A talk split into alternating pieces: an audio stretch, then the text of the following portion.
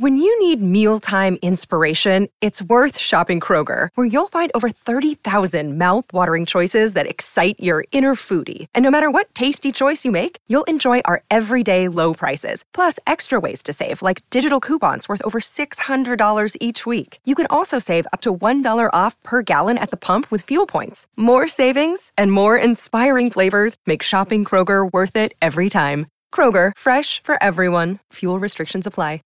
This podcast is a member of the Voices of Wrestling Podcasting Network. Visit voicesofwrestling.com to hear the rest of our great podcasts, as well as show reviews, columns, opinions, and updates across the world of wrestling. to the highway in a brand new day. Gotta let it go. So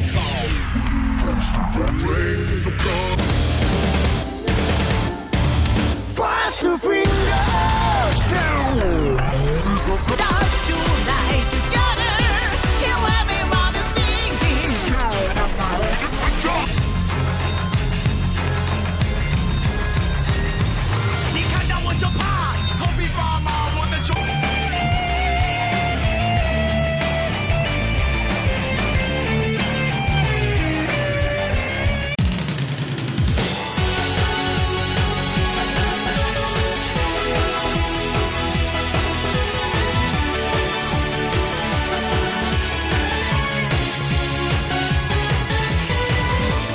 Welcome back to Open the Voice Gate for December 17th, 2020. We are members of the Voices of Wrestling Podcast Network. You can find us on the Voices of Wrestling podcast feed or on our own dedicated podcast feed on all podcast platforms and applications. You can follow us on Twitter at Open Voice Gate. If you would like to donate to the show, click the link in the show notes. It'll take you to redcircle.com. Just touch, just click on the red box. You can do a one-time or recurring donation. No obligation whatsoever, but I would like to thank our re- our past donations and donors, both of those guys. But I am one of your hosts. It's your old pal Iron Mike Spears, joined alongside as always by my friend and co-host Case Lowe. And Case, this is it. This is the last big preview show of 2020. We have the final big match coming up this Sunday. Final Gate, uh, Fukuoka. Can't believe this year's already over. This is a year that's felt like a decade. How are you doing, bud? I feel like when crowds returned in July, they had a pretty slow rollout that month. They did the two shows in Kyoto, they did a Korakuen, they did an Osaka number two, and then I'm pretty sure they did a Sanbo Hall at the end of the month. And then from August onwards, it seems like every month we've talked about how now is the time to sign up for the Dragon Gate Network. Now is the time where they're running so many shows. Now is the time where they're pushing the young guys and the stories are interesting and the matches are good. And it is crazy that that has sustained through December, where, you know, we're recording this on the 17th. I'm assuming this episode is going to come out on the 18th. And we've had two Korakuen Hall shows. We've had a triple shot in uh, Hokkaido. We've had a Kobe Sanbo Hall show. We've had a Kyoto KBS Hall show. Now we've got Final Gate on Sunday. And then a week after that, the final televised show of the year in Kobe Sanbo Hall. And then I think Mike and I will get a week or two off because there will be nothing going on after that. But the momentum that Dragon Gate has maintained throughout the latter half of the year, throughout the limited crowd, the clap crowd capacity era, it is unbelievable to think that these guys have maintained relevant, both I think in Japan and on the Western Front in terms of of, of foreign interest, and the fact that they are still chugging along, and that this Final Gate show, I don't know about you, Mike, I think it feels really big in a way that it's tough to compare it to this year's World because normally in the wrestling calendar, I think Kobe World comes at the right time and it feels appropriately big.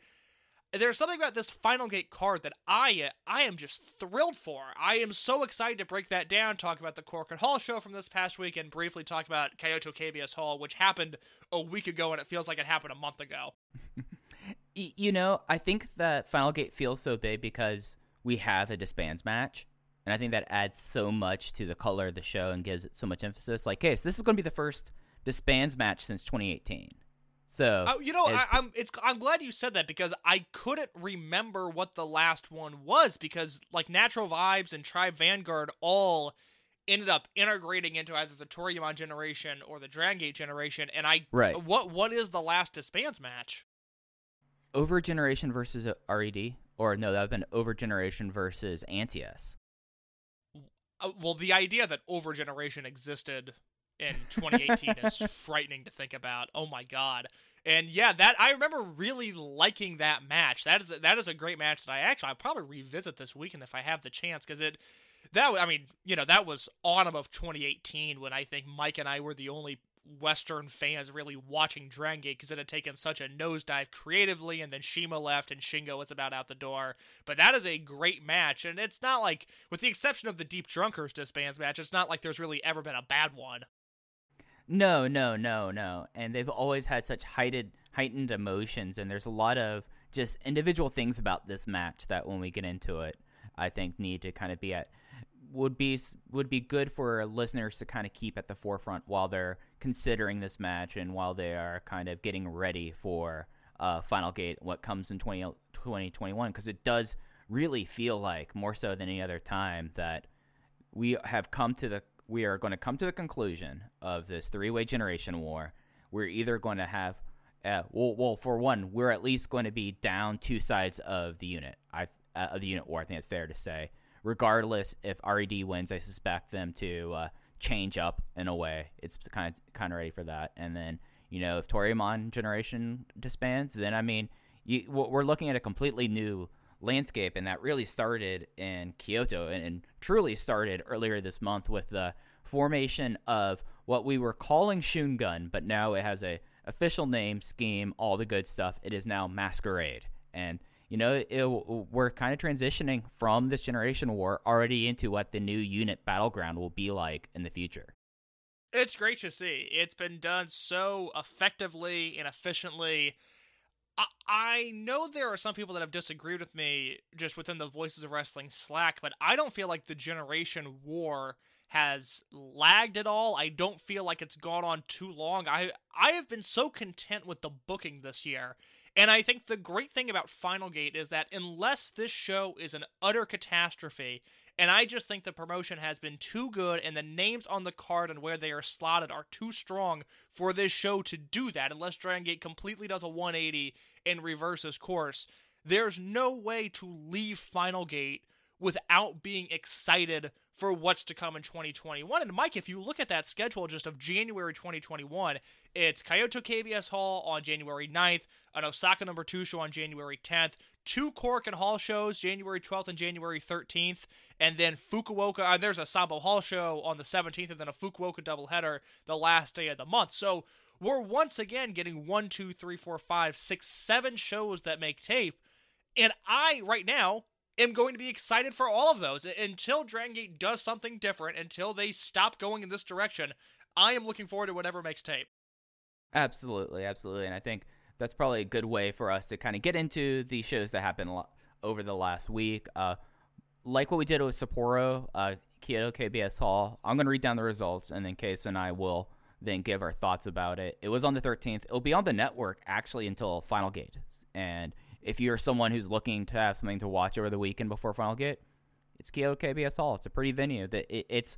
I, I will say that this is not an essential show by any means, but it's not a bad wrestling show. No, it was it was a good show for what it was. I just forgot that it happened until Mike sent me the show notes, and I was like, "Oh, that's right. I have to have an opinion on this show, don't I?" Because even though it happened last Sunday, in my mind, it happened you know three or four weeks ago. But it, it's an enjoyable show. If you haven't seen it, uh, there's at least two matches on here that I think are worth checking out. Absolutely. So it was on the 13th. It will be on the network till the 20th. Attendance was 255 for their last stop in Kyoto for the year massively up from 219 in November, and that's probably because they ran so much in Kansai in November. That's why things were down. And started off with a match zero three way uh, match. Yosuke Santa Maria, Ho Ho Lun, and Jimmy. Santa Maria got the win with a leg roll clutch in 3 minutes and 20 seconds. Then we went into the opener. It was Team Boku of Ryo Saito, Bukudomo, Dragon, Punch Tominaga versus BB Hulk, Kai, and Kazuma Sakamoto. It was a DQ in 11 minutes and 55 seconds. The singles match on the show was UT versus Kagetora. Kagetora won in 11 minutes and 5 seconds with Agura Makakari. Uh, match 3 was Mochi Fuji versus Takashi Yoshida and Diamante. Uh, Don Fuji got the win with the Gedo Clutch. He's been getting a lot of wins with the Gedo Clutch, just as an aside, as of late.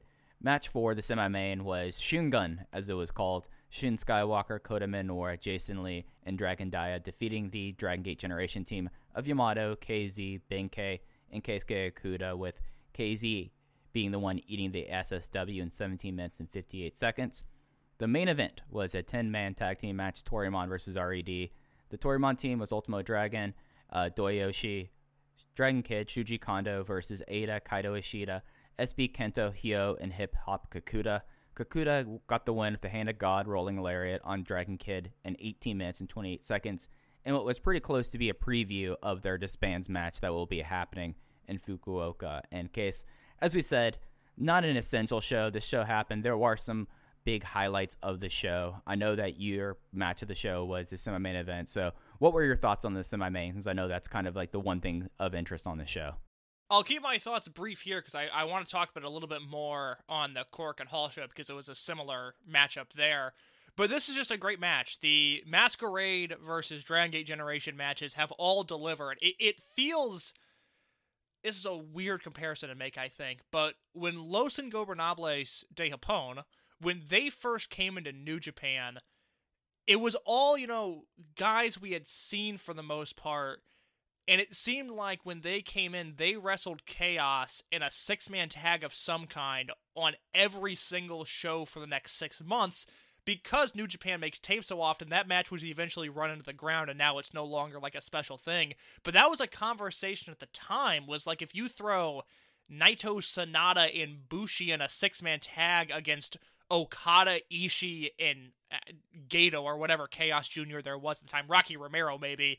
Like that match felt like a big deal, and it was just so new and fresh in a company that had become kind of stagnant with their units at that point that those matches became really exciting. And if you go back and look at my match of the year listings, uh, the the big spreadsheet for 2016, there are some just random New Japan six mans that you wouldn't really look at in 2020 eyes as being anything special, but at the time they were. And that's really what this current uh, Masquerade versus Dragon Gate Generation feud reminds me of, where I can't tell if I'm overrating these matches a little bit, but I know that they feel new, they feel fresh, and the chemistry between these two units within anyone in the units is top notch right now. These matches flow and kind of like I said last week, they kind of feel like 2005 ish Dragon Gate era multi mans with just the flow and the pacing of them.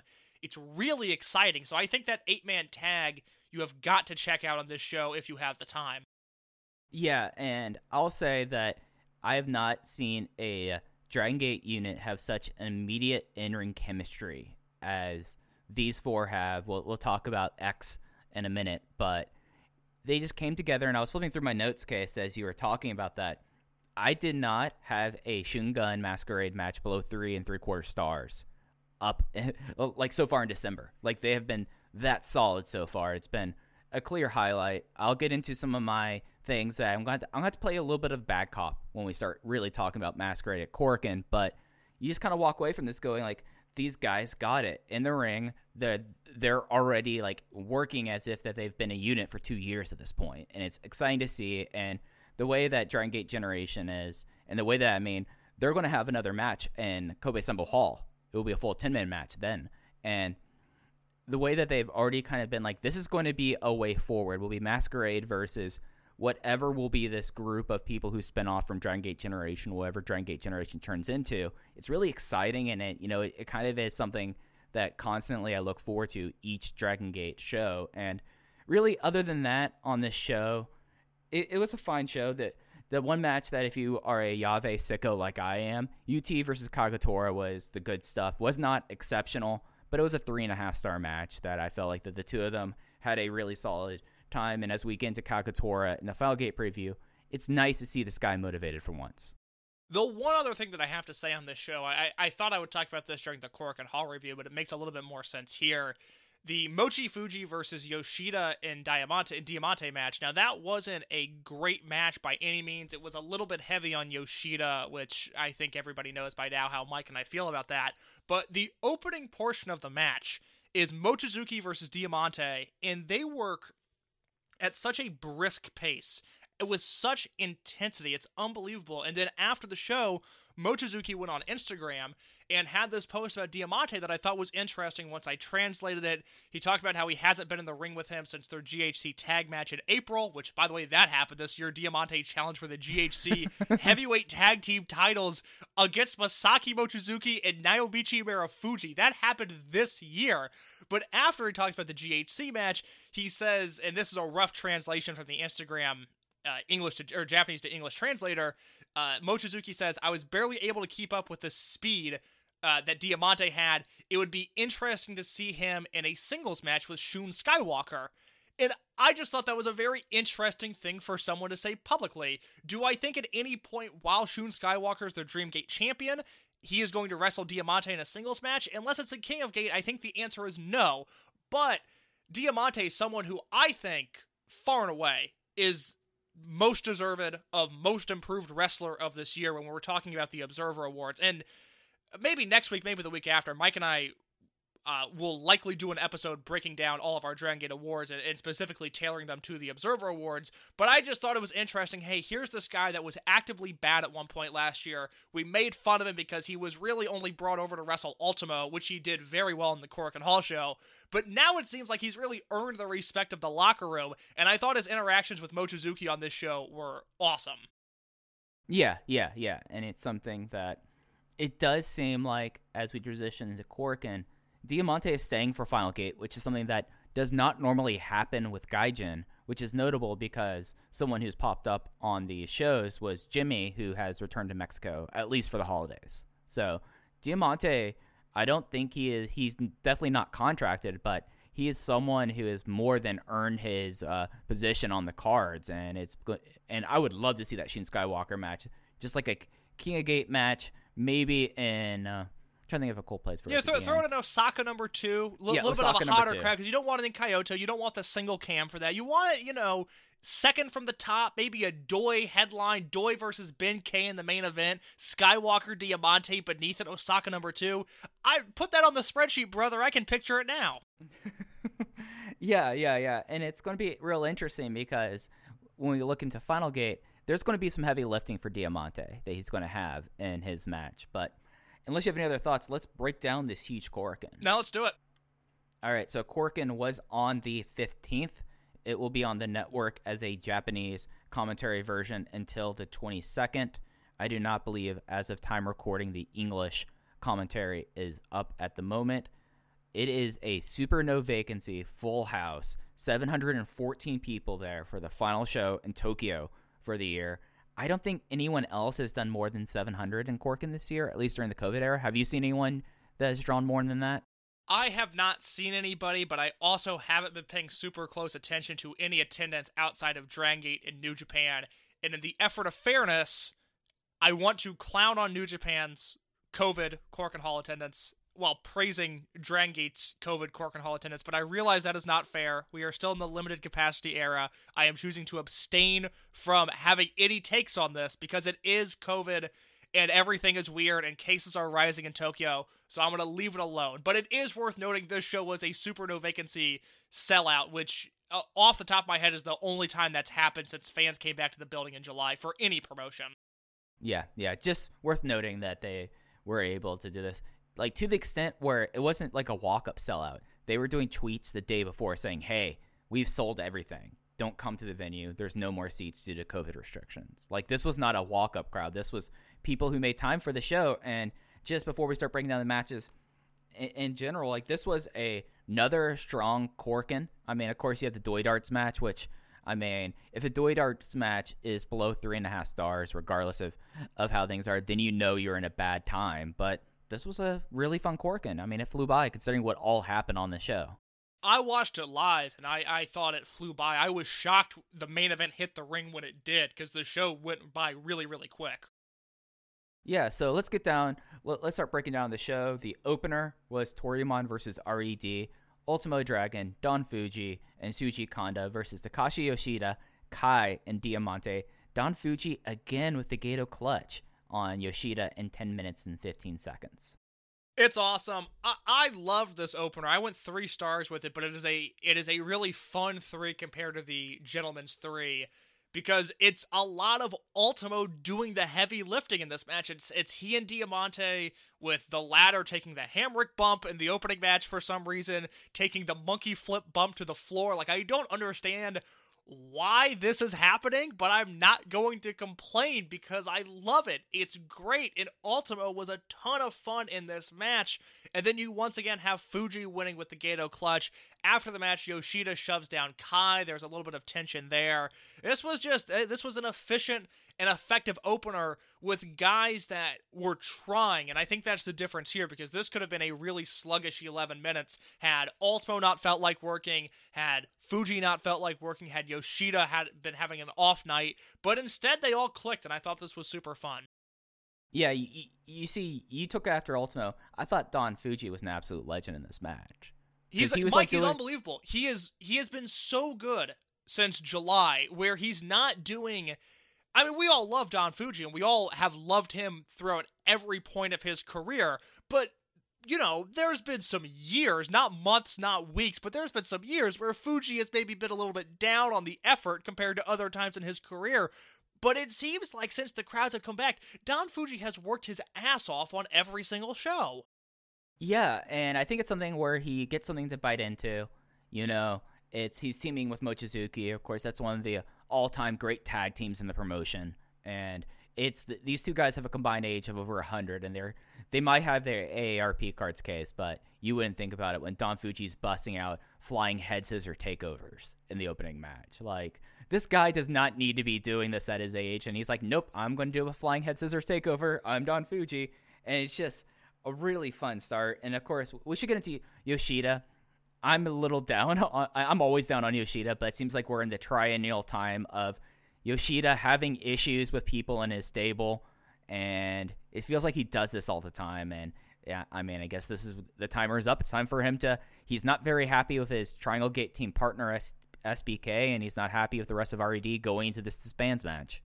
Yeah, I guess that is the one wet blanket on Dragon Gate's booking is that they're doing something with Yoshida again, and we have to mentally prepare ourselves. I mean, Mike and I just recorded a Dragon Gate USA rewind and rewatch episode earlier this week that will come out in, in a week or two, where we're talking about this Takashi Yoshida Road to Unit affiliation series that happened in early 2013 that I had no memory of. Just completely, just men in black. It just didn't happen in my mind.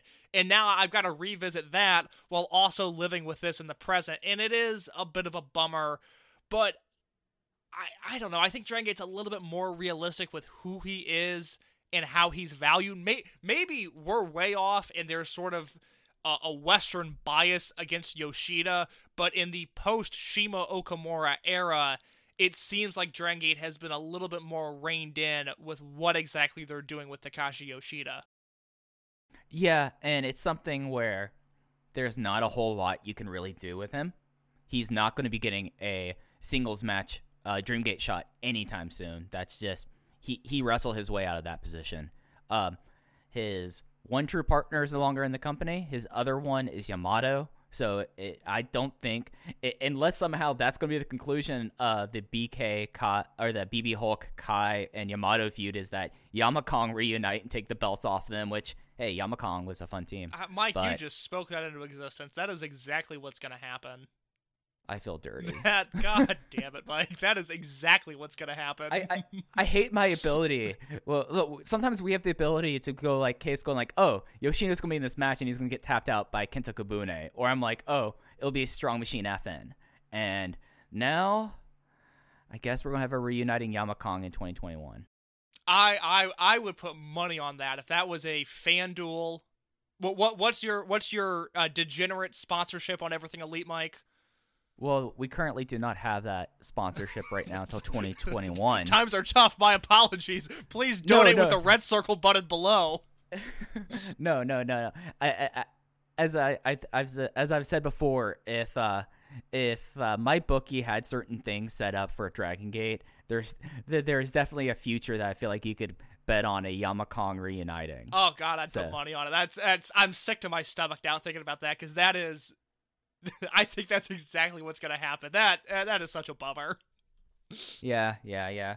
And then we have kind of another bummer. the next match was a tag team match: Keisuke Okuda and Jimmy versus Kagetora and Sachi Hoko Boy.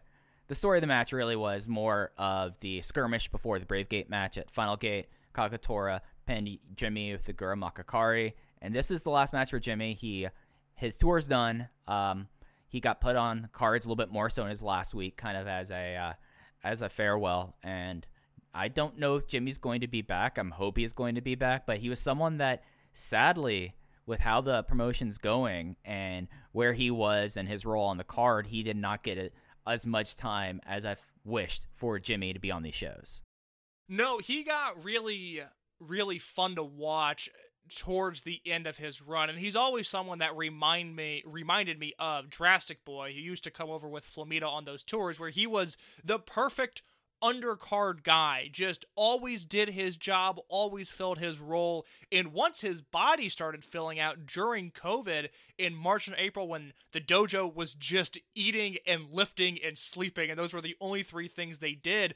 I remember we talked about it on an empty arena show in May that Jimmy had like lost all of his body control because he was so big and muscular now and he didn't know how to fly with all that weight. And it seemed like he dropped some of the weight and then regained that body control with his new physique and, and from that point on became a very, very fun wrestler. And with the exception of returning to Mexico at the start of this year, you got to remember Jimmy went back to Mexico at the beginning of 2020 and then his last match in Mexico was February 29th of this year, which was the same day as Champion Gate Night 1. So Jimmy flew back into Japan right as everything got shut down and then didn't work until the empty arena shows and has, you know, been on the cards for the most part ever since.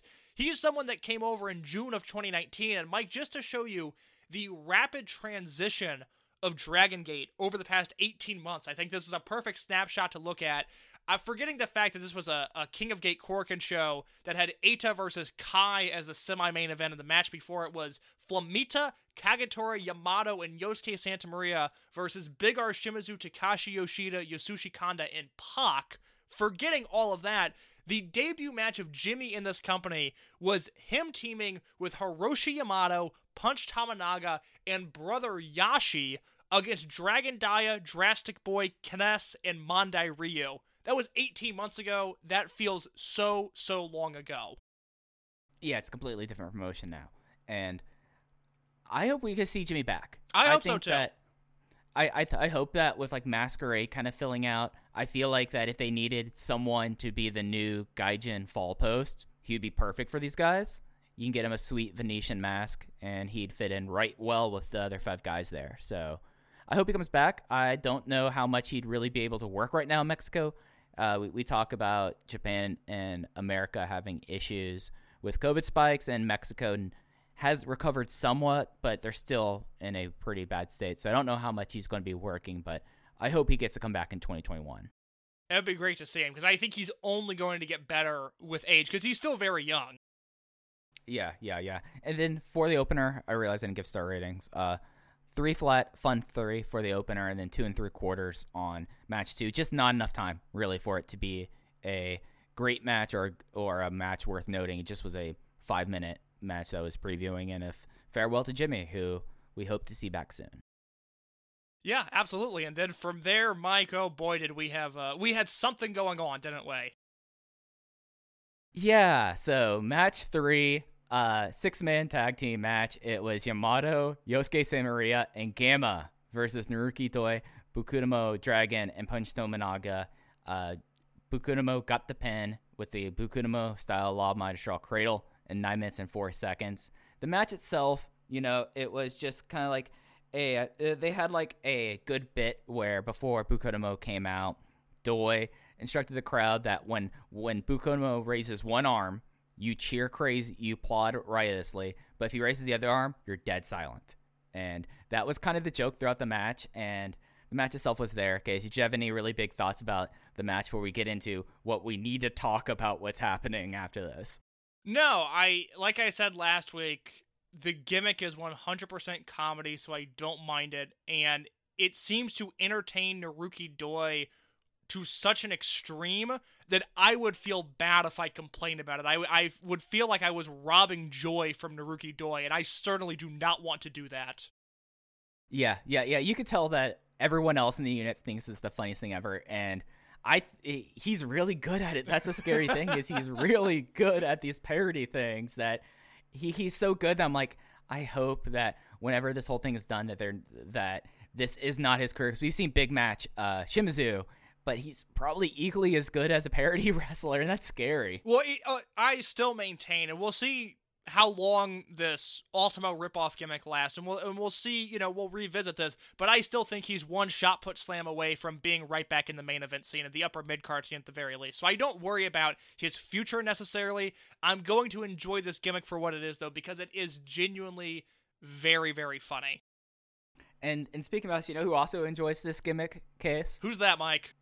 It is the principal Ultimo Dragon, which this is something that it's really worth watching live because they start playing separados after Bukutomo wins, and then they stop, and then they and then they start playing something else, something else with the uh, really eerie caption of "This has been muted for uh, copyright reasons," and then Ultimo Dragon came out because he had because he had he had to find out some things about this Bukutomo Dragon. I am under the assumption that the second Korakuen Hall show in January is going to be the Toryumon reunion show. Have they? They have not officially announced that, right? No, they have not. Okay, have so that's not. pure speculation on my end. I don't know anything. I haven't heard anything, but just the two Korakuens in January would lead me to think that they're doing another Toryumon show because the word coming out of last year was that they wanted to make this a yearly thing. I can't wait, assuming that is the Toryumon reunion show, to figure out what Ultimo and fake Ultimo, Bukaltimo are going to do together. Because it could be them against like the Pineapple Brothers or something. It could be something so ridiculously absurd. You know, you know what it should be. And Mike, I'm going to break your heart because it's not a realistic possibility. But what it should be, if I had the pencil, if I also had the Midas touch of healing this injured wrestler, I would be doing Ultimo and Bukaltimo against Arakin and Awasa. And I think that would Oh, be God. a that would be a five star match, Mike. I, I I mean that would be the main event on Mike Spears Produce. With like UT versus Super Super Shisa going 45 minutes underneath.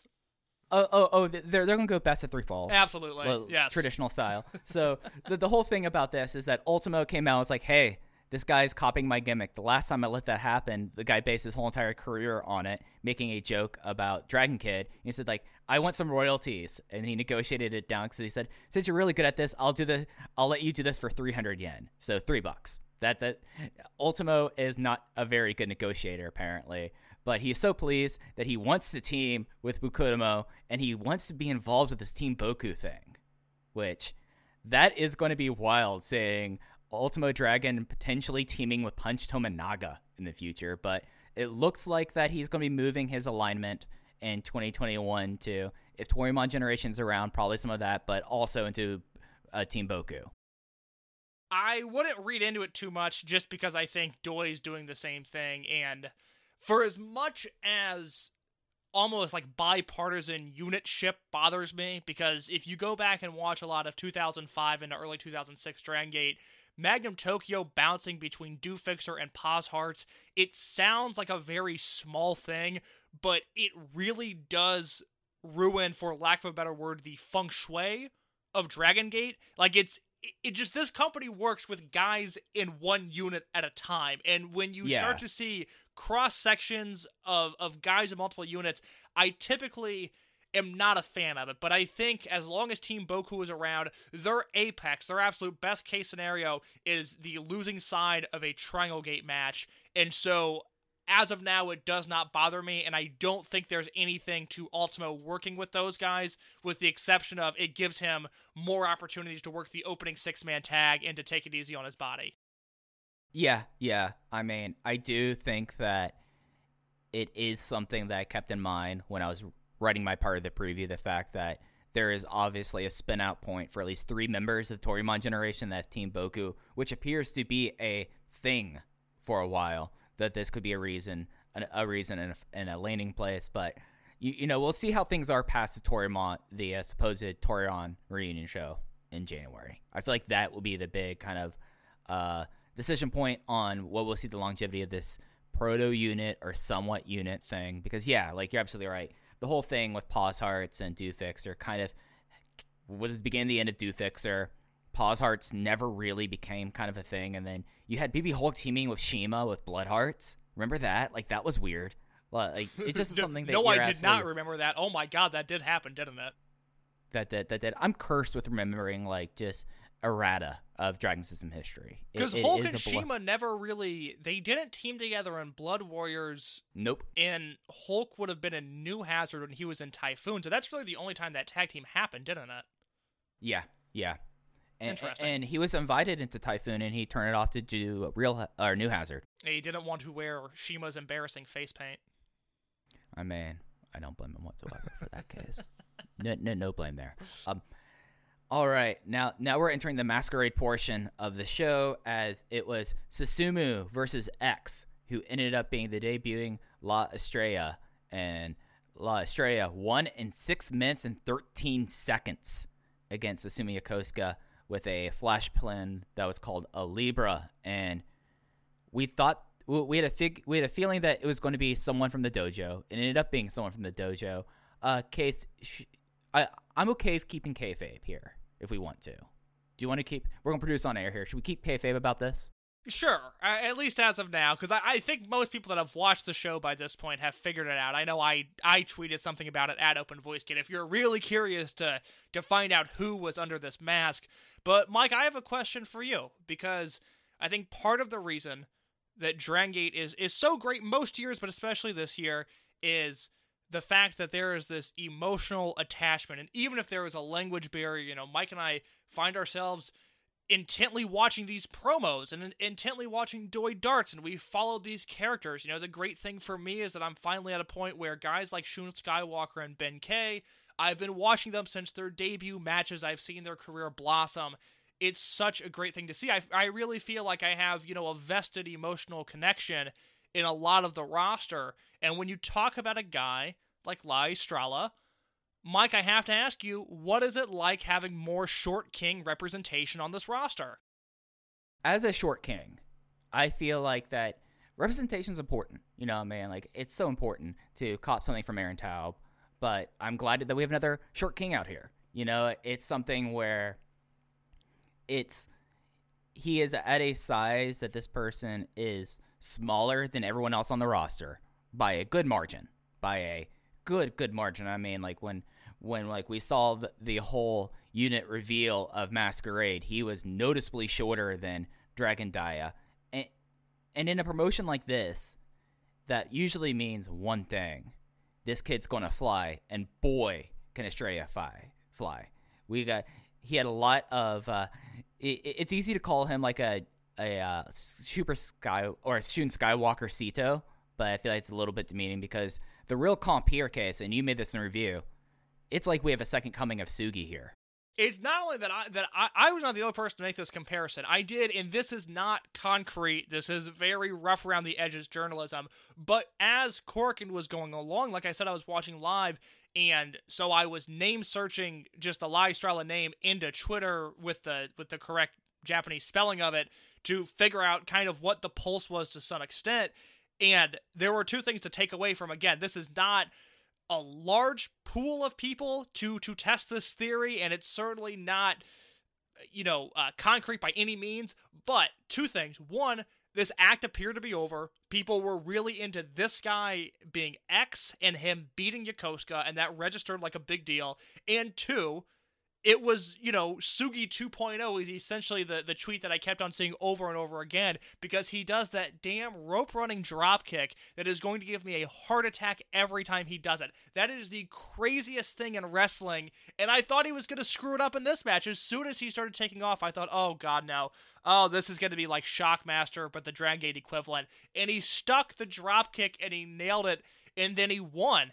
And it's it's really exciting. I don't know you know, ceiling, floor. I don't know what this guy's career is. I know when he first came out uh, and made his entrance, had there been a laugh track underneath, I would have laughed along with it because it really did look like a child put on Shun Skywalker's gear and came to the ring. But once the bell rang, now there are some issues within his general performance that we can talk about, but overall, I came away from this debut looking at it as a net positive and something to be excited about, especially after seeing the match that he's in in Final Gate. Right. Yeah. So it, it's definitely something to build on, and it is. It's too early for us to do any sort of prognostications other than hey, this guy reminds us of Sugi meets Shun Skywalker, which that's great. But uh, we we did the uh, we ate the dessert, but we have to eat our vegetables. Case. Uh, two things I noticed that I feel like this character is going to have to have some issues with. That you know, some of it is with this character debuting that they had to do it in a certain way. But did you notice like he was really really winded at the end of a six minute match? Yeah, he was not in the best of shape. It's weird. He's a small guy, and if it's who I'm assuming it is under the mask, has definitely put on some weight since the first time we saw him. Yeah, easily. And then from there, I think the other complaint that at least I have with this, and Mike, I don't know where you stand, but not only was he winded, and I don't know if these played into each other, if they were two separate issues, but there's a specific moment in this match where Yokosuka puts on a half crab and then kind of transitions it into a crossface, and it really stood out to me in those moments of the match. Oh god, this guy in the mask is having trouble emoting. You don't have that you know, let alone generico level of charisma, but you don't even have the Shun Skywalker level of charisma bleeding through the the thing that might be covering his face. He sat in this half crab. It was it was uncomfortable. It was almost like he was no selling this move, or in a way like it kind of reminded me of the way like Choshu or Hashimoto sometimes sell these moves where it's like Yes, it's like yes. yeah they're in the move but they they look bored more so than in pain and it really stood out to me they're like oh he needs to be to be broken down eh, in in a way where he needs to learn how to sell those moves because that is ultimately the fate of this character is it's going to be a plucky underdog and there are going to be times where he's in a submission whether it is a simple half crab or Eita's numero uno where he is going to have to project that pain to the back of the building and he did not do that here Yeah, yeah. And the one thing I'll say is both these things that we're bringing up, because I'm completely on the same page as you guys, these are things that, that can change with time. You know, this is this is not something that's going to be an issue. You know, I mean, it took Shun Skywalker a while and also a couple gear changes for him to really kind of get like the charisma and emoting down. And you know, the more you wrestle, the better your win will be. So, Oh God! I mean, for a for a debut again, this is a net positive. These are these are things. ass- Right. assuming this is who we think it is. This is the third time he's wrestled in front of cameras, so it'll be fine. He'll figure it out. Work on the selling, work on the cardio, and get some new pants. Because I did not think I, I had no issue with the mask. I did not think his gear fit him though, and it was incredibly distracting at 5:20 a.m. Central Standard Time to look at this dude's waistline and be like, you know, I don't like the way that looks. That is bothering me on a deep, deep level. So that needs to change, and I hope that's fixed by Final Gate. But again, the debut came across like a big deal. He pins Susumu Yokosuka clean in his debut, Mike. That is crazy to think about. And overall, there was a lot more there to like than there is to pick at. Absolutely, absolutely. I want to make that clear. It's just when you when you have your dessert, you should have your vegetables too. So, well, we we have a lot of Russell joy here, case, but we do not believe in toxic positivity. I'm not. I'm not touching this, Mike. don't don't make me do this. All right, I'm not even going to try to segue, but, uh, but next match was eight man tag Toryumon versus Red. Another preview of the disbands match. Toryumon was Yoshino, Kid, Horiguchi, and Kanda.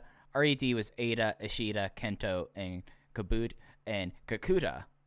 threw myself out there because I'm used. So to saying Kenta Kobune, but it's Kakuta.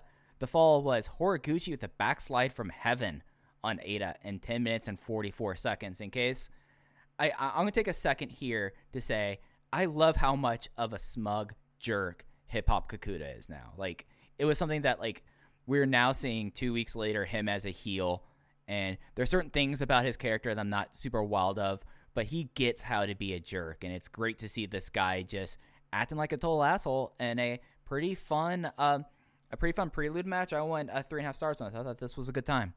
So I was down on this compared to everybody else because Joe Lanza on the Voices of Wrestling Twitter account a few days ago, or whenever he watched this, said it was a notebook match for him, and I had it a full star lower. I was right at three with this. It was not a bad match by any means. It just didn't really register with me as anything that great. I think we've seen better combinations of these guys in multi-man matches before. I will say my big takeaway from this one, just remember that Acha took the fall, and I think that will come into play later on in the show. But two, I was watching this show live, and Jojo Remy, who lives in Japan, Voices of Wrestling contributor, was obviously watching it live, and we were talking about how the announcers kept on putting over the hip size and the thigh size of Hip Hop Kakuta. And we have come to the unofficial conclusion. If anybody knows for sure, if anybody's positive why his name is Hip Hop Kakuta, tweet us at Open Voice Gate. But right now, the clubhouse leader in that name change, the, the theory is is that he is named Hip Hop Akuda because he has wide hips and because he does hip attacks. And I guess hip hop is a thing, so they latched that on there. But we essentially got a, a an entire character change based off the thighs of this man. I mean, he is wearing dangerous tights too. Oh God, yeah. You know, I wasn't. May I, I didn't maybe notice it as much as you did during the Hokkaido shows, but in Korakuen Hall, I I noticed there was a, uh some some skin showing. You, you, get some cheek out of hip hop. You get some cheek. And I don't look. I don't mind. You know, live it. You live no. your life. It's your body. But I noticed. Yeah, yeah, we're body positivity here. It's, so it's the one thing you can say about this show. You might not like me. you might not like Mike, but we are body positive. Yeah, yeah, and it, it's something where I ca- I don't see it as a full transformation. I see it as an adaptation because just in Kyoto, his finisher is still the Hand of God. It's still the Discus Lariat. It's just now his move set is going to be he's he's a big Shiro Koshinaka fan, I guess. As apparently a lot of wrestling is more so than I'd ever realized, but he's doing that. The and the influence category and the Observer Hall of Fame needs to be re-examined for Shiro Koshinaka. I mean, I feel like we got to. Uh, I think the the the way the reason why I'm in between you and Lanza is I really like the closing stretch with Genki Horiguchi and Eita. Genki Horiguchi, who is one of the gods of the closing stretch, just because of how much the crowd still buys into the backslide from heaven 17 years later, and it's just tremendous stuff. And I really like that. And you know, it's something where like they went on, they went head to head on the microphone afterwards, and you know, Horiguchi is like, hey, just takes three seconds and you're done, and your unit can be done. So prepare yourself. And I thought that that was a successful prelude. If I was a wrestler that cared, if I was a wrestler that wanted to better myself and explore something new, I would be studying the last two minutes of every big Genki Horiguchi match because I, I don't know. It, it, removing the epics aside, removing your Kobashi and your Okada and sure your Shawn Michaels or whoever else you want to mention. I'm not talking about your world title classics, but just in terms of a match on the card where the the finish is maybe not relevant to the grand scheme of the company, but matters in that moment. There's nobody better than Genki Horiguchi. Study study Horiguchi's final two minutes and study the way Masato Yoshino kicks out of big moves at the end of matches. Because Yoshino, I will go to the grave saying, has the best kick out I have ever seen. It's not a 2.9 kick out. It's a 2.999 kick out, like last flinch of glory. And with like with like the has. palm to the sky, like he's reaching at the ceiling when he kicks out. It's the it, he he does it in a way where literally no one else in wrestling, no one else does it the way he does. And I'll include the epics. I, Kobashi did not have, as- uh, have have as good as a kick out. Okada did not. Masato Yoshino is one alone in that category. There's not a one A and a one B. It is one with a bullet. Masato Yoshino. You, you know what it's like? It's like whenever you watch like a movie or TV show and someone is drowning and, and they get CPR and they're resuscitated and they go afterwards. That's what it's like. Uh, that is exactly what AJ Soprano was like. Sorry to, to give anybody Soprano spoilers. The show went off the air 13 years ago. I feel like I can talk about that scene now. No, no, no, no. It's a show that's been over more than half your life, case. You're totally allowed to. I don't I don't believe that I don't believe I was alive when that show first went on the air. Dude, why does there always have to be one mention of, of a week of your youth and my slow climb to the grave, man? Come on. So think about think about this because I think the world looks at 1999 as a cultural cesspool where South Park and Limp Bizkit were the two most relevant things going on at least in America. January 10th though, January 10th, 1999, The Sopranos pilot airs on HBO. January 31st, 1999, we have the first Toryumon show in Japan. And February 12th, 1999, I come into this world. So really, not a bad year when you think about it. Not too bad. Uh, that that was my eighth grade year in high school, in middle school. That's okay, Mike. I graduate college in five months. I got nothing going for me. You have youth. You have youth. All right, so semi main event. This is yet another prelude match. This one, though, is for the big belt. This is the prelude of your final gate main event. It is Ben-K and KZ of the Dragon Gate generation versus the first official match of Masquerade, Shun Skywalker and Dragon Dia. Shun Skywalker got the pin, of course, with the uh, SSW. Uh, before we get the match itself on KZ, just get the match itself. It's okay that KZ has been eating a lot of these SSWs. Someone has to dig the ditches in. KZ, as as I've said earlier this week, KZ digs Roman Aqueduct level ditches. So it's fine. KZ's fine. Don't worry about him constantly getting beat by Sh- Shun Skywalker. Someone has to dig the ditch, and it's him. Um, Case, let's talk about Masquerade. Let's do it. So Masquerade, it's an official unit now. They have somewhat of a Venetian carnival theme. All of them come out with eyes wide shut masks. It is uh, Shun Skywalker, Dragon Dia, Kota Minoura, Jason Lee, and La Estrella. And as we said before, great chemistry in ring. I am stoked to see Estrella team with these guys. I think that's going to be really fascinating. But there's going to be one big issue with this unit going forward, and I think it's time to eat some more vegetables, Case. Because Case, what do you th- what do you think is the one big flaw of this unit? Well, it's not the look because their main colorway is purple, which I don't believe there's ever been a unit that has looked the way they have. So their look is Um, great. There's one. There's one. Who's that? Does it? Tozawa Juku's uh, keynote color was purple and white. Okay, well that doesn't really count, Mike. Uh, for the point. Don't I'm you say that to me. Don't you say that I, to I me. thought they were. I thought they were black and white because Tozawa never really wore purple gear. If anybody's worn purple gear, it's been Susumu Yokosuka. Well, yes, that, that that has traditionally been his keynote color dating back to M2K, but what the, the big logo of Tozawa Juku was the flower that was white and purple on black. All right, I, I remember that. So that that is fair. So they have a nice looking color scheme. They have the the masks, like you said, that when they made their entrance for this match, I tweeted it out. I was ready to take a blood oath for these guys. I mean, I was so captivated because it was much more theatrical than I typically care for in wrestling. It was really over the top and kind of ominous, but it worked. It was it was awesome. In the ring, we'll talk about how good these guys are specifically against these two opponents. But there is one glaring issue, and Mike was the first one to bring it to my attention. I did some digging this week to, you know, see if Mike was correct or not. And unfortunately, Mike Spears is correct in the fatal flaw of this unit. And Mike, you have the floor to talk about what that is. The big issue, and this will be a big disparity between I've seen the international fan response. Everyone is pro Masquerade. We all love Masquerade here, case we all do. Like it, it, it, it's a unit that works, but there's gonna be one thing that's gonna be the clear dividing point between Western fans and native fans in Japan, and that is none of these five guys are a good talker. None of them. Uh, Jason Lee, I completely give Jason Lee a pass. He's not a native Japanese speaker. Kota Minoura, they've been training him to talk. He's been the interviewer on Prime Zone. Prime Zone happened, but there's no Prime Zones anymore. Dragon Dia, he's a sweet summer child who this one promo I remember him ever having was returning was refusing an entrance in the Mochizuki dojo because they work out and eat too much, and he's someone that is a light eater and a heavy sleeper.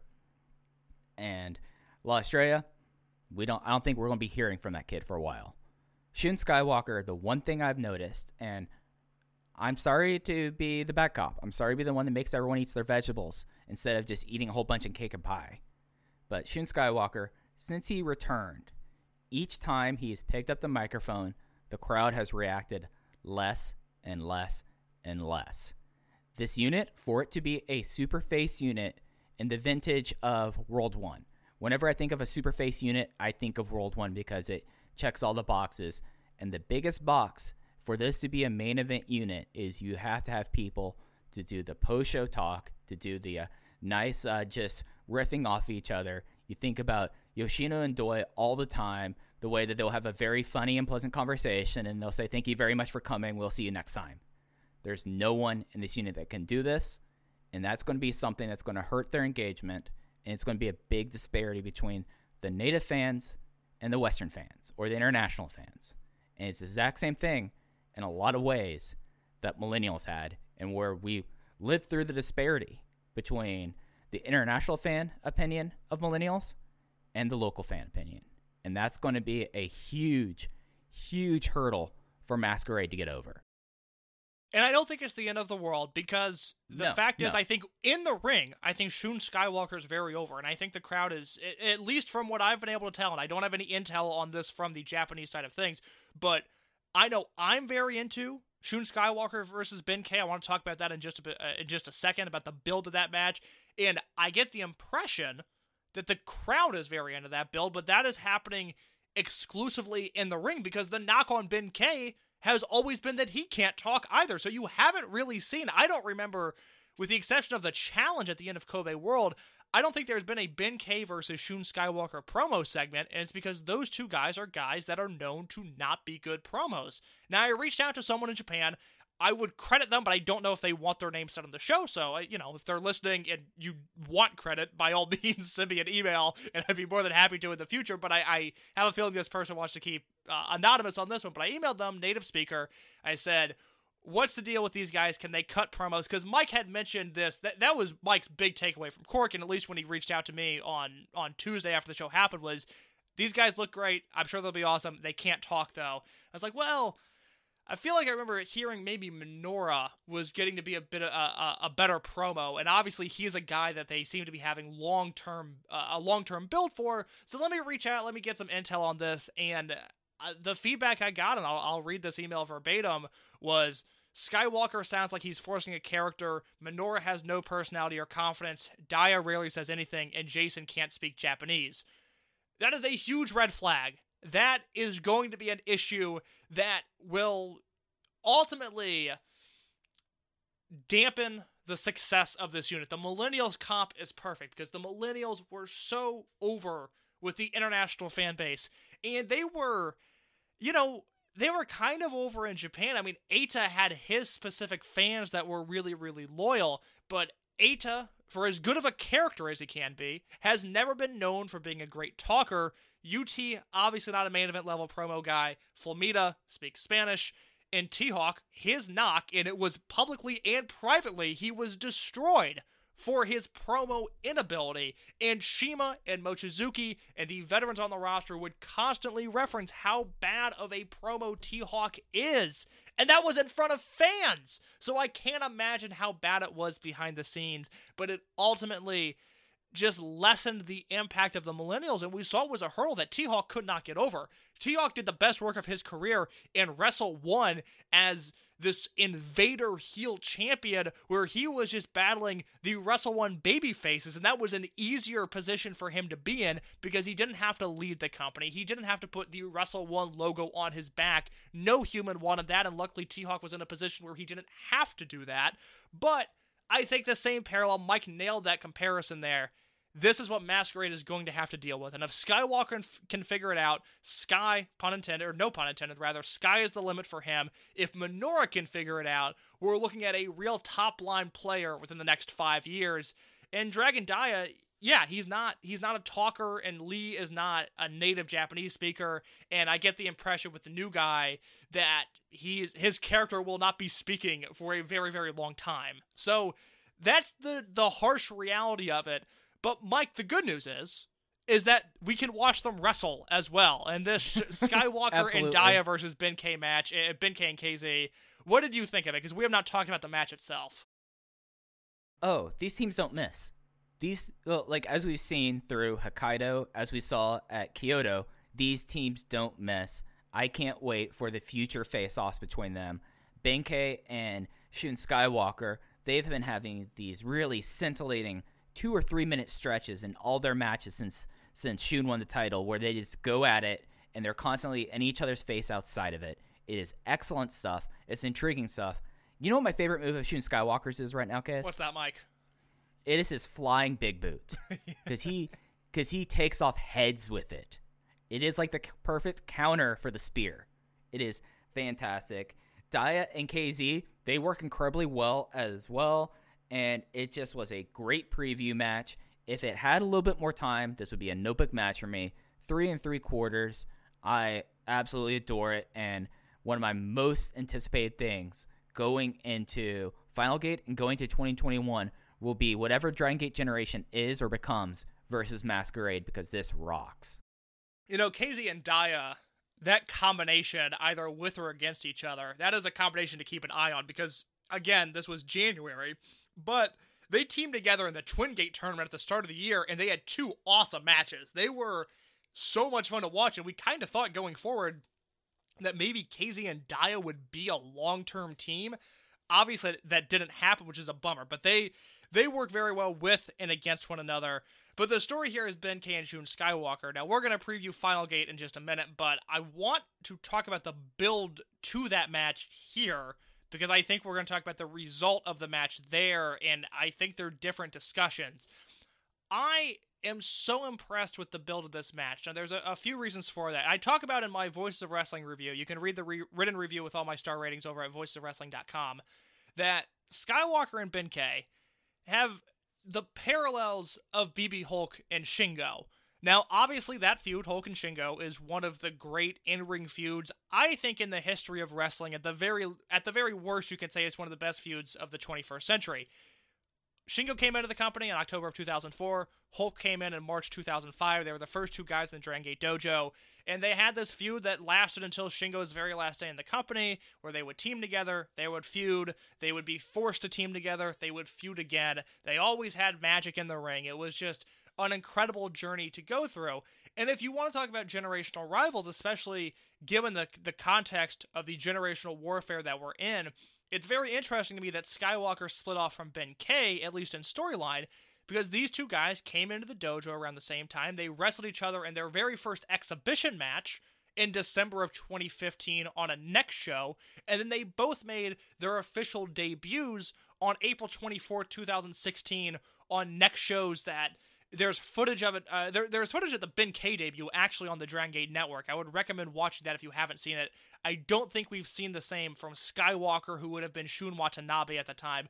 I would like them to upload that at some point. So we have this very strong generational rivalry that I think speaks for itself, and, and I like that, and I'm into that story. But I do feel the need to specifically praise Ben K because throughout his career, he seems to have risen to the occasion in big matches. And I don't know if it's something that he does intentionally. I don't know if it's just the fact that he was so well protected and, you know, given just this special aura from the beginning of his career onwards. But when Ben K challenges for the Dreamgate belt or is is involved in the Dreamgate picture at all, it feels like a really big deal. Obviously, you can point to Pac versus Ben K from last summer, where Mike and I did. Uh, we, we exhausted previewing that matchup. We talked about the implications of what would happen if Ben K won, and he ended up winning, and how he, at least for a moment, looked like he was going to be the new ace of the promotion. That has not happened, but that is not a slight at Ben K. That is just things unfold a little bit differently than we thought they would. But you have a match like that where Ben K runs through King of Gate undefeated. You have this dominant champion in Pac, and the build to that match felt like a long term build that by the end of that match, the final Ben K bomb to beat Pac, it felt like the conclusion of this long and well told story. But you also have in Ben K's career his Dreamgate Challenge against Mochizuki in March of 2018, his Dreamgate Challenge against Masato Yoshino in November of 2018, and then his subsequent subsequent Dreamgate defenses after he beat Pac, notably the Mochizuki defense and the Yoshino defense. It's funny those names come back again, where those weren't exactly big build matches. You know, they were on big shows, Champion Gate 2018, Gate of Destiny 2018, he, the Mochizuki defense where Ben K came in as the champion. That was the October Korakuen Hall show of last year. And then the Masato Yoshino match was Gate of Destiny. They went back to back, uh, 18 and 19, headlining that show. Those were matches that were obviously big, biggest title in the company, biggest names in the company, main event level match. But they weren't these long, drawn out builds the same way the Pac match was. But I knew going into those matches that they were going to be big deals and they were going to register as a big deal, at least within, again, at least within the international fan base. I think we have been super into Ben K since his debut, and it registers as such on the the very unofficial Twitter buzzometer. But when Ben K is in a big match, it feels like a big deal. And he has once again done the same thing here, where you can play into the generational storyline that I referenced earlier. You can play into the fact that Ben K and Shun Skywalker, one wrestled in February of last year at Korakuen Hall, and Shun Skywalker beat him to end up challenging Pac for the Dreamgate belt. He would lose that defense, and then Pac would lose to Ben K in July. And then they wrestled again in December of 2019 at Korakuen Hall, and Ben K won, and that is the reason that Shun Skywalker went to Mexico. So if you think about it from the big picture perspective, this is a long term feud. But because of COVID, because of the weird timeline that we're on this year, because Shun Skywalker came back on November 3rd at Gate of Destiny and then won the Dreamgate belt November 15th at Kobe World, which doesn't make any sense, but it worked.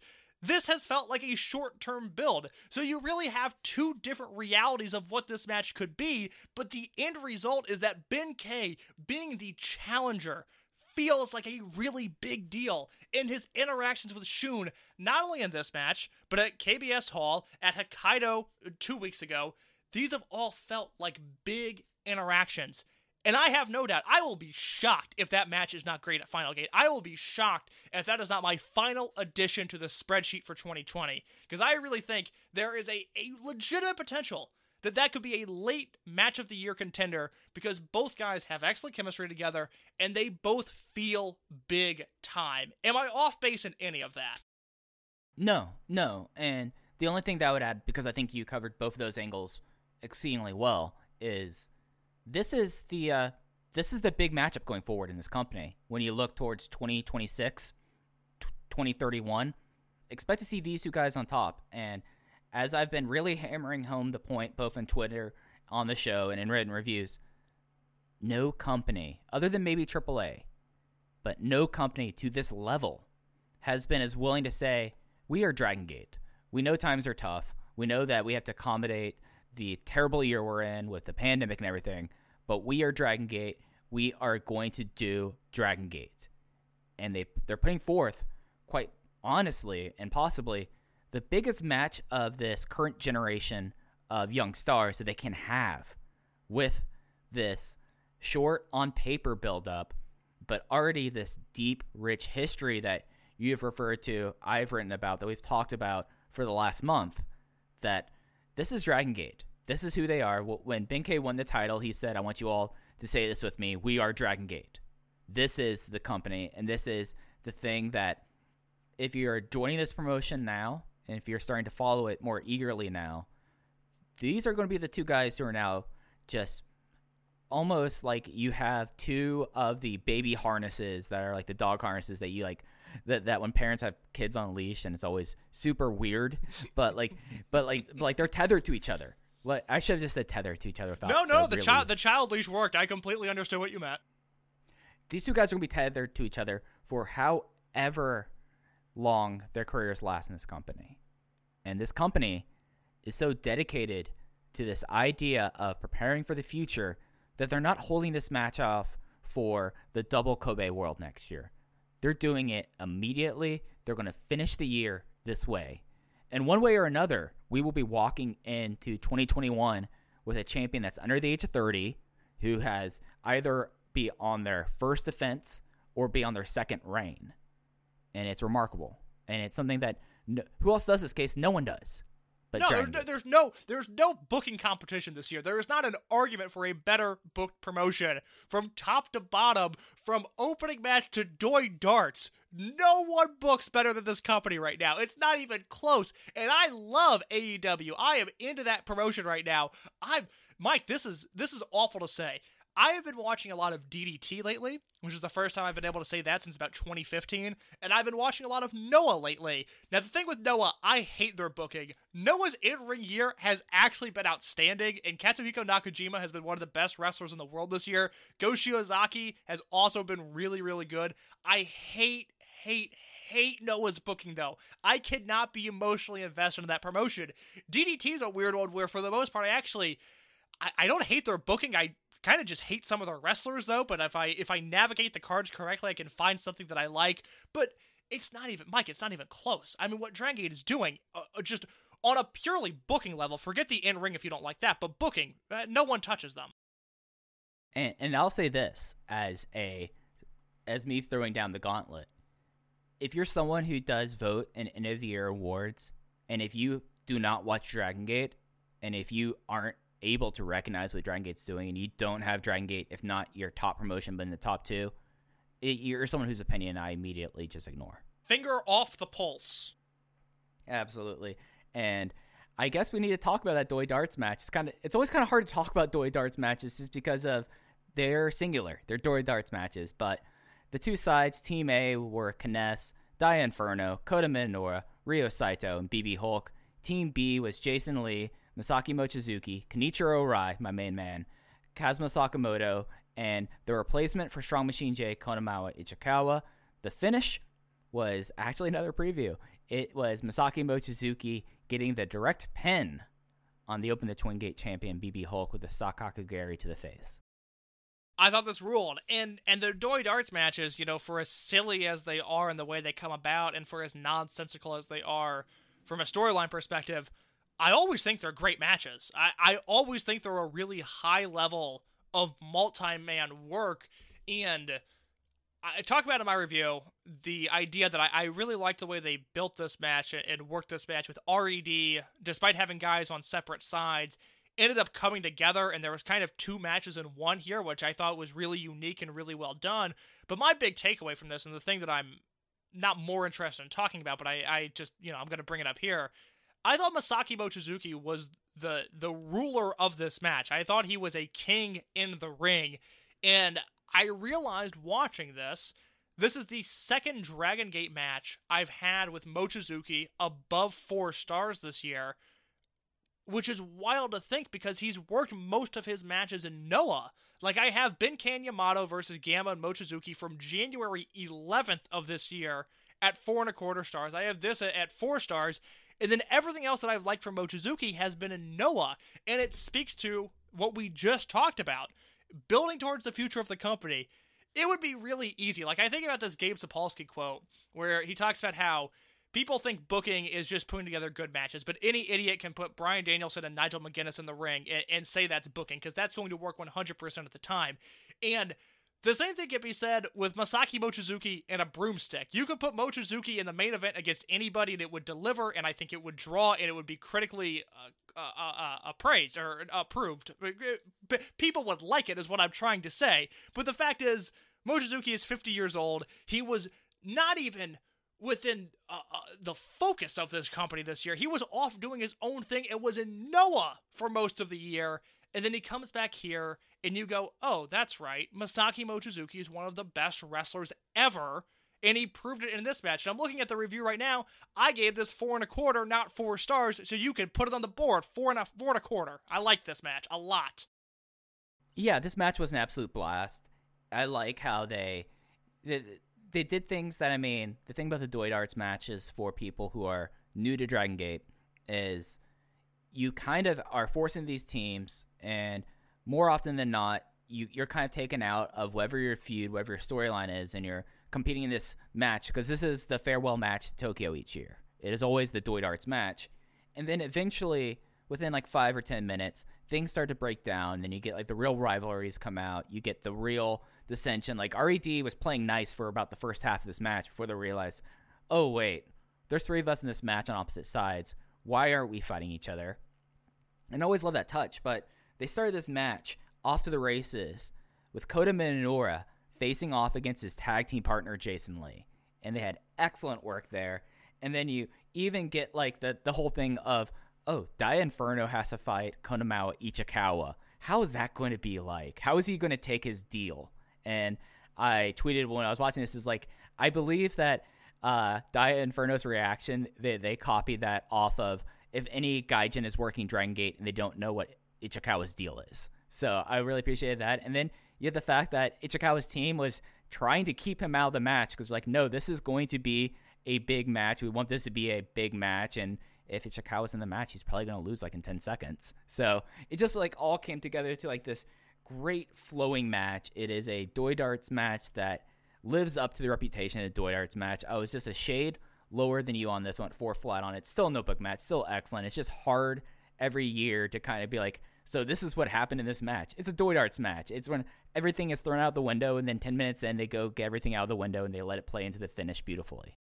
It was great. I would I would highly recommend from this show if you're looking for recommendations before Final Gate. I think you have to watch everything after the first three matches because you'll understand Kagetora Okuda without watching that match. But from the X debut La Estrella on, I, everything pertains to Final Gate, and then that main event, which has nothing to do with Final Gate, was just a ton of fun to watch. Absolutely, absolutely. And now let's get into Final Gate. It is the final big match of the year, as Dragon Gate likes to put it.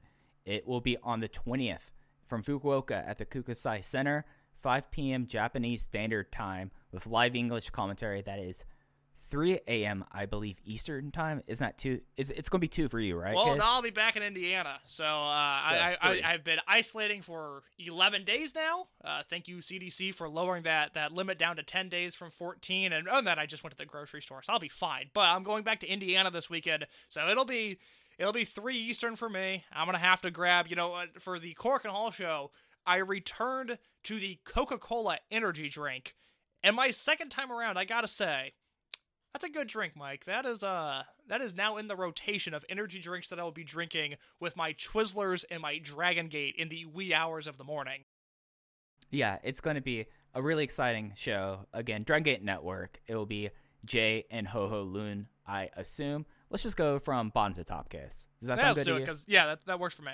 All right. So the opener is a six man tag team match. Unaffiliated teams. Everyone's getting on the card here. Super Shisa, Gamma, Ho Ho Lun versus Yosuke Santa Maria, Problem Dragon Mondai Ryu, and my main of the most main man, Takedo Kame makes his return to the shows.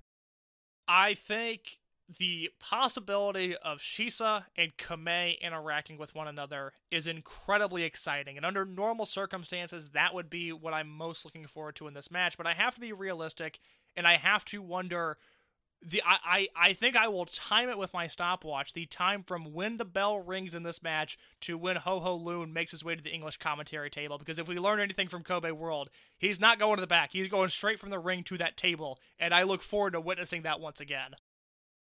Jay, buddy, if you're if you're if you're listening, get a towel and like a ball of water for him at the table. Just have it prepared for him. I mean, come on. He, Ho Ho is a sweet guy. Just, just like look out for your partner in that way. I mean, I would if I was in commentary. It's uh it's, it's it was so god I that Kobe World moment that was that made me so happy that was just that was the best thing I've ever seen and, and again Kobe and Super Shisa Eh, you know those are guys that I think should be having singles matches on the undercard of some of these shows because I think they can do some tricked out grappling that that at least I would be very into and I know Mike would like whether people in Hokkaido would like it or not I don't know but I'm not worried about them I'm worried about what I like and I would like to see those two go at it on the mat, and I think we're going to get a little bit of that in this match.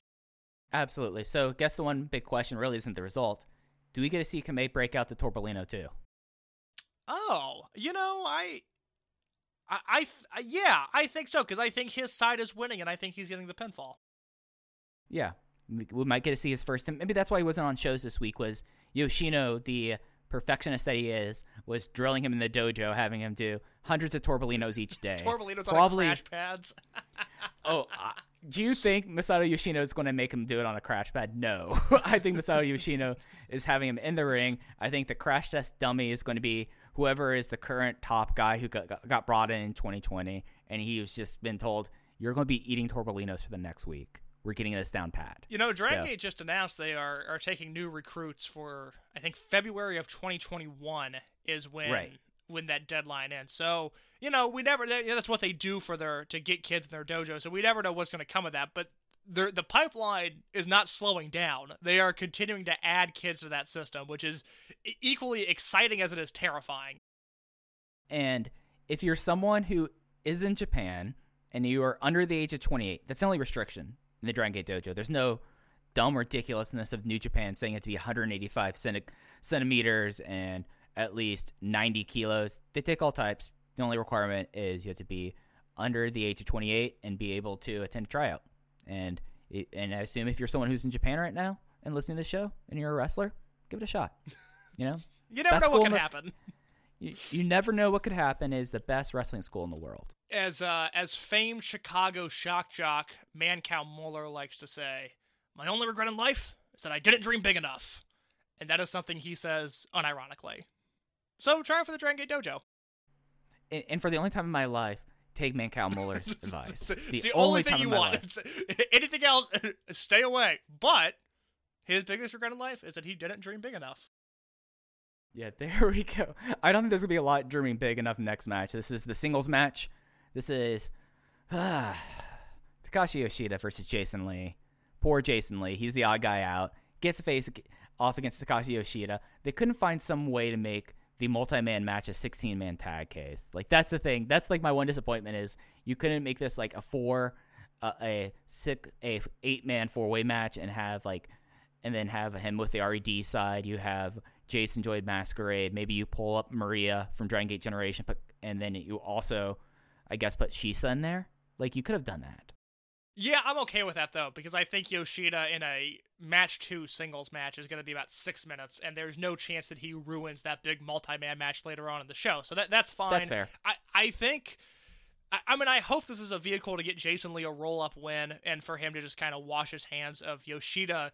The thing that is interesting is that Yoshida's not in the unit disbands match, and given what we talked about, I'm assuming he'll be out at ringside, and I I, I just think that's something to pay attention to.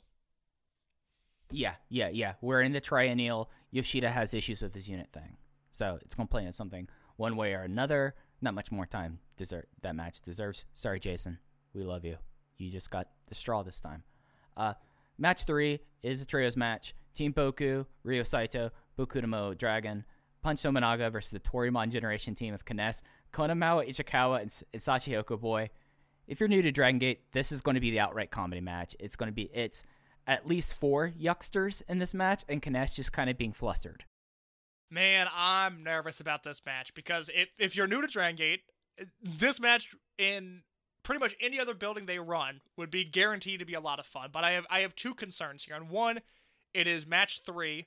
I don't think it's going to get a lot of time, but Ten minutes, maybe. Ten minutes. you would you would hope 10 minutes at the at the at the very most and i have a a bad feeling that this could linger a little bit and if you've never watched a final gate show before it'll be very interesting to see if it registers with the clap crowds or not because fukuoka in this building in particular it's weird hakata star lanes which is where they used to run in fukuoka before that uh, that building got shut down one of the hottest crowds in the entire world. Matt Sydal talks about the first time he wrestled in Hakata Star Lanes, he had never felt a crowd like that. He couldn't believe they were reacting the way they were reacting to every single move he did. He said it's one of his best memories in wrestling. Fukuoka, the big building for Final Gate, a bit of a different story. A freezing cold building that is known for really, really dead crowds. And I just wonder if the comedy in this match is going to get vacuumed up. And this match, it should be fine. But worst case scenario, it does die a very painful death in Fukuoka. Yeah, yeah. I mean, that's that's the thing to kind of keep an eye on on this entire show is it's uh, the Kokusai Center, which is the coldest arena in all of Japan. It's not just a New Japan thing. It's not just an Dragon Gate thing. Whoever runs this venue, I- I don't know what it is. It, I I would love to talk to someone who lives in that area and be like, so why is it that in smaller buildings and and and, now the new building that they run instead of Star Lanes kind of has the same issue too. You know, like remember the last double shot where they only cared about the uh, the uh, Kyushu Pro Tag Team Champions? Like, Which, by the way, Mentai Kid had a horrible injury this week. I think he's going to be Oh. out for like nine or ten months or something. Prayers up for Mentai Kid. Yeah, I, I got bummed out when I read that because he was so much fun on those last Fukuoka shows, and I forget the extent of his injuries, but it was it was two different things that both looked like they're gonna take him out for a while. So that's a, that's a real bummer. But yeah, Fukuoka's just a weird. It's just weird, and, and these crowds are weird, and I don't think it will affect the main event. Again, given the fact that they're not allowed to emote verbally, maybe it doesn't affect this card at all. Maybe this is a, a swing in the right direction for this crowd. But there's just a thing with the comedy here where I could I could see this if this hits the ring at 3:35 Eastern Standard Time, this one could be a little bit hard to get through. No, I'm totally with you on that. But I do have hopes that this next match, it is a six-way four-man or six man four way tag. So four four teams, trios each. Don't know if it's elimination or not. Usually they are. It is the uh, Toryumon Generation team of Ultimo Dragon, Yasushi Kanda, Shuji Kondo, Dragon Gate Generation team of KZ, Yamato, and UT, Masquerade of Kota Minoura, Dragon Dia, and La Estrella, and then the RED team of Diamante, Kazuma, Sakamoto, and Dia Inferno. Given the potential in the flying in this match and the, the hot and heavy action I'm expecting, this, other than the main event, might and the uh, disbands match might have the ability to see if this crowd will break the uh, the clap only provision because there's an opportunity for this match to be really scintillating. I don't think the results in doubt case here. Do you? What do you think the result is? I'm curious now. I think Masquerade has to win. I think that's probably a safe bet. They would certainly they would certainly be my favorites with Dragon Gate, the Dragon Gate team being within the mix. I don't I don't see a, a way the Toryumon team wins. I don't see a way the RED team wins unless it's Dia Inferno directly pinning Dragon Dia. You know, Final Gate, for as weird as these shows typically are, they have a really good history of big multi-man matches. They didn't have one last year, but Final Gate 2018 was the four-way twin gate match. Twin gate yeah, match, the, the yeah. Big Ben versus Speed Muscle versus Yamato and Kagetora versus Flamita and Bandito match. That might have been Bandito's last match in Dragon Gate, which is impressive because he went out on a high note. And then the year before that is the Triangle Gate match with Dora Yoshino and Jason Lee against Hulk, KZ, and Yamato. I don't know why I was talking about that match on this show within the past few months, but I, I know I referenced it at one point because it's like a, a great top the line level Triangle Gate match. And then the last five minutes, it is like the greatest closing stretch I've ever seen. Like you would be convinced if you just saw the last five minutes, you are watching the greatest wrestling match ever. It's a four and three quarter star Triangle Gate match that uh, might be on the Dragon Gate Network. I have no idea what is in their Final Gate archives right now, but that match is terrific. So there's a history of them delivering with these big multi-man matches on this show, and when you look at this, I think the X factors in this match, the guys that could take this match to the next level. I think there's there's one per team. I think it's Shuji Kondo, who has been brilliant in these multi-man matches since returning to Dragon Gate in July. I think UT is always his just his role as being an X factor in really shaking things up if he gets the opportunity to. He's obviously teaming with Yamato and KZ. Those guys are going to deliver. But UT brings a different thing to the table than those guys do. He's the underdog. He's got the wacky submissions. He can fly around the ring a little bit. If UT is on, this match could be really special. With the RED team, I think the same can be said about Dia Inferno. We just we still don't know a ton about him. This is a new position for him to be in, but given his recent in-ring work, I think he can deliver. And then obviously, for the Masquerade team, La Estrella. I mean, this dude should get tossed like a football by Shuji Kondo. He should be absolutely obliterated in this match, and then he should win at the very end. Right. Yeah. I mean, you look at Shuji Kondo, you look at Diamante, you look at Kazma. Kazma is a great big little worker. This is this There's is where of- Kazma does his best work. It's it's it's so weird to think that Kazma Sakamoto is a valuable member of Dragon Gate multi-man matches, but this is where he thrives. Oh, absolutely. And it's something where you you look at this and you watch this and you go like, there's a lot of ways that this match, if they give it just like shy of 20 minutes, they could do some really really cool stuff here because you have Kazmo Kazma Sakamoto and UT, Shuji Kondo and La Estrella, Dia Inferno and Yamato. That's interesting to me. There's a lot of ways that this thing can go and a lot of fun combinations here, and it just seems like that this could be a match and they don't do as many multi-team matches as they used to. That's something that I remember, case we used to talk about all the time about how many multi-team matches they've had.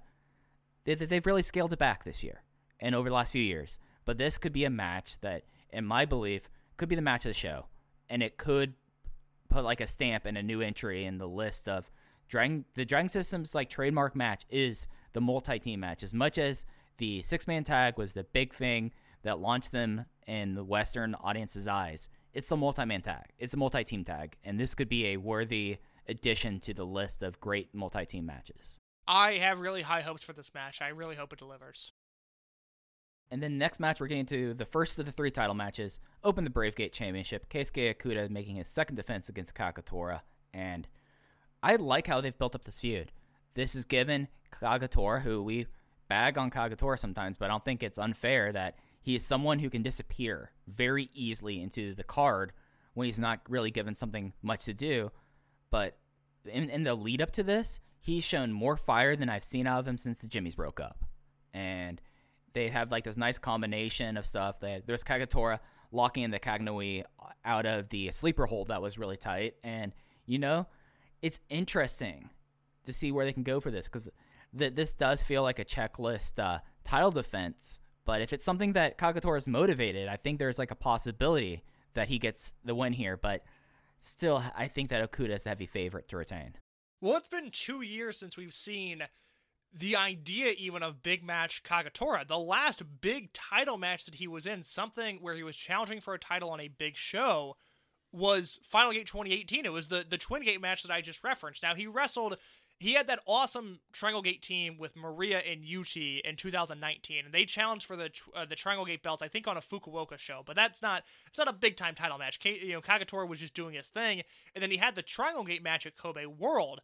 But even that was a match entirely built around getting SBK over. So it's not like we saw big match Kagetora there. So we're going back two years to the Twin Gate Challenge, and then April of 2018 when he wrestled Dragon Kid for the Brave Gate belt. That's the last time he was in the Brave Gate scene. So it's been two and a half years really since we've seen Kagetora be motivated because you know like Mike said he's a guy who he works to the level of his competition and if he's working opening match uh, six man tags he's to disappear. But in the big spots like this he can deliver. I like the chemistry he has with Okuda I think this is a perfect first defense for Okuda to beat a guy who Second. Second, because he beat because he beat Ishida. That's right. So his second defense, his first one away from Ishida. I think it's the perfect match. It's a name that he can beat. It doesn't hurt Kagetora, and it only helps Okuda. I think the result is pretty obvious. I would be shocked if Kagetora won, but has a potential to be a really good match. Right. Yeah. Th- th- there's potential here. I mean, this is the the phrase of hot fighting will be on display between these two, with the hottest man, like the angriest man alive, Keisuke Okuda. Yeah, there's just an interesting dynamic here of the flash pins of Kagetora against what is really the flash pins of Keisuke Okuda, the way he gets into those submissions so quickly. There's just an interesting dynamic there. And like I said, I, I really liked their chemistry in the tag matches leading up to this. So I, I'm looking forward to this. The, the undercard is weird. Those first three matches don't really offer a ton, but everything from here on out, I'm super excited about. Yep. And then we get into the Twin Gate match. Red, BB Hulk, and Kai making their second defense against Mochi Fuji, Masaaki Mochizuki, and Don Fuji. I'm gonna put some stats out here, Case. I, I I did a little bit of research. So since Kobe World 2018, so July of 2018, there's been 22 Twin Gate matches, and go, I have a little bit of a one question pop quiz for you, Case. You ready? Yeah.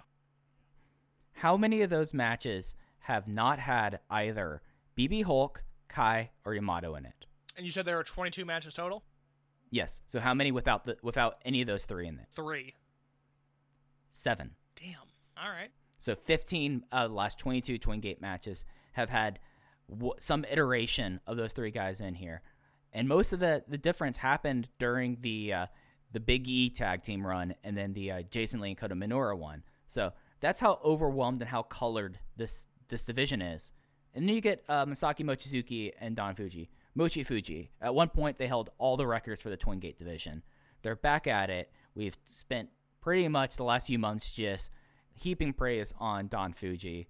He is 50 and loving it, and it is something where I hope there's a title change here just because of how colored this division is by these three guys. But as we were talking about earlier, and, and I, I sadly spoke into existence, I feel like that uh, RED retains, and we're probably going to see some iteration of Yamakon coming soon.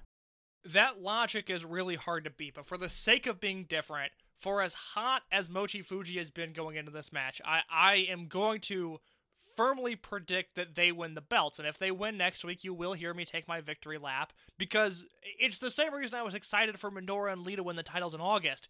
It was just something different in this division. And it's not that Hulk Yamato and Kai have done bad work. And I think anybody especially in, in, the landscape of 2020, if anybody wants to argue that these guys have done bad work, I, I just disagree completely. You want to talk about 2018, 2019 Kai, it's a different story. But I think this year, he's been really good, and Hulk and Yamato obviously pull their weight. But it's still it's it's two and a half years of this now. I'm just ready for something new in this division and something new, despite holding all of the records at one point for the tw- the Twin Gate, you know, length of the reign and the defenses in a reign. Fuji and Mochizuki are something new because they teamed together once uh, earlier this year, February 2nd in Fukuoka. They obviously teamed at the Korakuen show at the beginning of the month, but we're not going to count that. So, one match as a two on two team in February of 2020. And then you have to go back to September 18th of 2018. Mike, we talked earlier about the Drastic Boy brother Yashi Jimmy debut match that had a bunch of names. Well, this was Don Fuji and Mochizuki against Yamato and Willie Mack. And that is the last time before 2020 that these guys teamed in a two on two match with one another. And just while we're down the cage match rabbit hole, their next match together was Benkei Yasushi Kanda and Keisuke Okuda in his Dragon Gate debut against Fuji, Mochizuki, and Magnitude Kishiwada. And I am devastated we do not have that match on tape. Uh, you know how I miss the big boss. I'd bring him in tomorrow if I could. I, I still think Kishiwada can go. He's been good on, on the DDT show. I, I just recently saw him. He was very good there. But I'm going to go with Mochi Fuji just for the sake of being different. They've been winning all of the matches in the build of this. And I think it's, I honestly think it's like 60 40 RED to Mochi Fuji. Now, the logic that Right. Mike laid out earlier in the show, really hard to beat that. So I do think they still have to be the favorites. But I can't rule out a Mochi Fuji victory. Just because I want to counter the energy I put out earlier, my prediction is Mochi Fuji.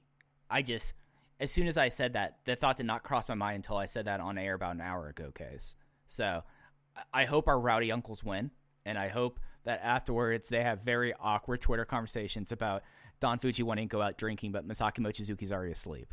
Yeah, that was a, a lovely discussion. Ah, gosh. What's better than Mochi Fuji? Was better than guys being dudes, Mike. Was better than guys being dudes with maybe with maybe the exception of a unit disbands match. I think that is what is better than guys being dudes. Yeah, that's right. Semi main event losing unit must disband. No disqualification, elimination match. We're not messing with Nanowall rules. We're not messing with Yoshida rules. It's just five on five, guys being dudes, bringing out the plunder. It is Toryumon Generation, Naruki Doi, Masato Yoshino, Dragon Kid, Susumu Yokosuka, and Genki Horiguchi versus RED, Eita, Kaito Ishida, Hio, SB Kento, and Hip Hop Kakuda. Mike, I want I want your thoughts first. Uh, we have not talked about this match. I do not know where you stand. I would like to know who you think is winning this match. Well, if we were able to bet on Dragon Gate, the safest bet one can make on this card is that RED wins. Because let me give a little bit of a his- history lesson for new fans. So, this is the first unit disbands match since Overgeneration in 2018. In the history of the Dragon system, there's only been two heel units losing a disband match Deep Drunkers and Mad Blanky. And with those odds, you have to go with RED. And I think, I, I'm using therapy r- rule words here, case. I think that with Team Boku being around and already having significant members of the Toryumon generation in it, I think Team Boku is going to be a thing for a while. And I think that that kind of tips the hand a little bit.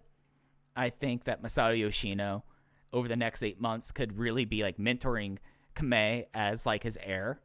Dragon Kid, Susumu, and Genki, they'll be fine. You know, they'll, they'll find their places. I mean, they're lieutenants, they're not generals. And then coming out of this and going to 2021, I think something happens to expel Eita from RED, and it's time for RED to turn into the next heel unit. They're already one of the longest tenures, tenured heel units in Dragon Gate history, guys. So I think RED has to win. I disagree. I think your logic is really strong, but I think this is going to be a time where the Toryumon generation prevails. I think your logic is really sound. I, I disagree with none of it with the exception of the result, which is that the last time we did not have a red, black, and yellow heel unit, we did not have some version of Berserk, Antias, or RED, was August 16th, 2015. So this is a heel unit that has lasted multiple generations now, and I think this is a natural breaking point for a few different factions to split here because I think you have the young guys in Kakuta and SBK. I think you have whatever Eita and Yoshida are going to do. And then you've got the Grime guys, Ishida, Hyo, Kai, BB, Hulk, where I, I don't have a feel for them. I think they could go in opposite directions or in, in, you know, whatever direction they need to go. But I think there is a natural conclusion and a natural breaking point with RED in this match. The other thing, to bring back a point we made earlier on in the show, we are assuming there is a Toryumon reunion show happening in the middle of January. Now, obviously, if Toryumon loses this match, we're going to get the final chapter of the Toryumon generation, probably some 8 on 8 Toryumon versus Toryumon tag at that show. And I think that would be a nice way to send things off. But I also think that last year, Toryumon versus RED headlined that show after the run in. They did the impromptu main event, this and that. You can't go back to that well, but you need something for that Toryumon main event. I don't think they're doing Toryumon versus RED again. I think they're doing Toryumon versus Dragon Gate or Toryumon versus Masquerade. And I think we are are getting a complete restructuring of the heel unit as we go into 2021, which is something for as good as the work for RED has been this year. I would be thrilled with that because again, it has been five and a half years since we had some drastic different drastically different variation of this heel unit. I think this match should go either way. I really think it's a 50-50 split, but I am going to err on the side that I think Mad Blanky, you know, they lost in 2015. They were the second heel unit to lose a unit disbands match. I think the third unit is going to be RED, and I think it's going to happen here. Yeah, I, I mean, your logic is sound. It would be fitting to, at the beginning of 2021, to have a whole new heel lineage, and it would be a good time to break from it. I think that regardless case, I think we're both in agreement. Uh, whatever the next heel unit's going to be, Eita is not going to be a part of it, right? No, and, and, I think that's another thing to my point. Sorry to cut you off here, but Shun Skywalker's already knocked off the top guy in RED, and unless I, I well, I, let me let me phrase it this way: Shun Skywalker's already knocked off the top guy in RED. There has to be some sort of restructuring restructuring to get who I assume will be Kaito Ishida to lead that heel unit. It might be him, it might be somebody else, but for the heel unit to have any sort of say in Skywalker's Dreamgate run, I think there has to be a change because you can't just go as it stands now from Skywalker to Ishida. Now that's that's a match that I think is a money match. It's something that they will end up doing, but it has to look different than the current affiliation that's there now. Yeah, yeah. I mean, and with the way that things are going, I I guess we'll, we'll probably more get a chance to speculate about this next week as the year is coming to a close. But it's going to be interesting because I you, you're right about the units doing like this. Uh, the one thing I want to ask you, Case, while we have time, do you think we might have a deep drunker situation? You'll have to refresh my memory. So the story goes that Deep Drunkers threw their unit disbands match because they wanted to get rid of Kenichiro Arai. They thought Kenichiro Arai wanting to fight clean was ridiculous, and all the Deep Drunker members who want to fight clean were preposterous, and that's when they became Team Doi for about nine months before the launch of Blood Warriors. Do you think we might see like the heels kind of overthrow Eita in this match and like lose the match so that they can kick out Eita and form a new heel unit in Ishida's image? Maybe we could see someone from Dragon Gate Generation jump. I think that the one person that I know there's always been speculation about is KZ turning. I, I just wonder if there's something that we could get some shenanigans and a wrinkle that goes in here. That's what I was asking. I, I think that's a very likely possibility. I certainly can't rule that out. I it would be interesting to see RED win and then for RED to still self implode. And then I think with what's going on between Dragon Gate and Masquerade, you get yourself out of a situation. This has always been my big question with the the generational warfare is how do you put a side over in a big way without diminishing the other two units involved, just specifically with the ramifications of the generations. And I think if you can get out of both Toryumon and RED in this match, and then Dragon Gate Generation can figure itself out because it's already in a program with Masquerade, I think that would be an incredibly efficient way to wrap up this storyline completely. And, I, and I, I would be into that and I would support that.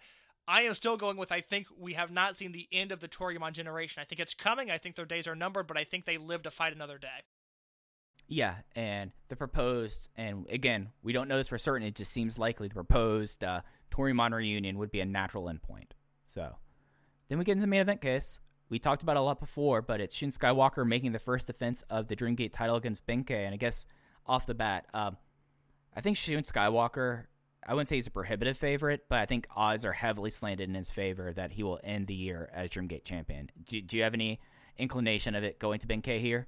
No, I stunned wouldn't even be the right word if Ben K won this match. Now I think it would be interesting. I I don't think I would hate it at least on paper if it happened, but I think there is a 99% chance Shun Skywalker wins. And, and there was some chatter yesterday among just various people on Twitter of, oh, I, I really hope Ben K doesn't win. I think Shun Skywalker needs this win, and I would agree with that. But I think those uh, paranoid thoughts of Ben K winning are are completely blown out of proportion. I really I think it's going to be a great match, but I really don't see the result being in question.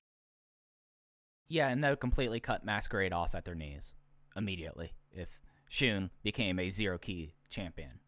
So it's just really we're going to see how the uh, Fukuoka crowd build up. Um, I feel like we've covered this match a lot. Case, did you have anything else you want to add add in as we're doing the formal preview? No, that's that's my thoughts on everything. I, I got nothing else to add. Yep, that's it for me as well. So just so that y'all know, the preview of this will be up in a written form on Voices of Wrestling. Either I'm, I'm we're recording this on on Thursday afternoon. I'm going to rush edit this, try to get this to our overlord so it gets out there. But the written review probably Friday or Saturday. The show itself again Sunday morning Western time. It is a 5 p.m. Uh, Japanese Standard Time. That's 3 a.m. Eastern. That is a nice midnight for the West Coast. They're owning us again, case. The West Coast might actually be the best coast. Oh, it's sickening. I mean, I, you know, I got to look at snow on the East Coast. I got to listen to dorks and the Voice of Wrestling Slack going, oh, I actually like snow. It's like, no, no, it's awful. It's terrible. I hate it. West Coast is the best coast. I, I mean, the third coast is my preferred coast, but that's just me personally. But yeah, bud, I think that's going to do it for this episode. Do you have anything else you want to hit on before we get out of here? That's it, Mike. I I, I am tapped out. All right. Thank you all for listening. We'll be back next week with our review, and then we'll start looking back. There's only one more show on the year, the farewell show in Kobe Sanbo Hall on the 27th. We'll have a preview for that. I assume we'll probably have a card by the time we review this. But for Case, I'm Mike. You can follow Case on Twitter at underscore in your case. You can follow me on Twitter at Fujiheya, and you can follow us both at Open Voice Gate. But for Case, I'm Mike. We'll catch you next time, Open the Voice Gate. Take care.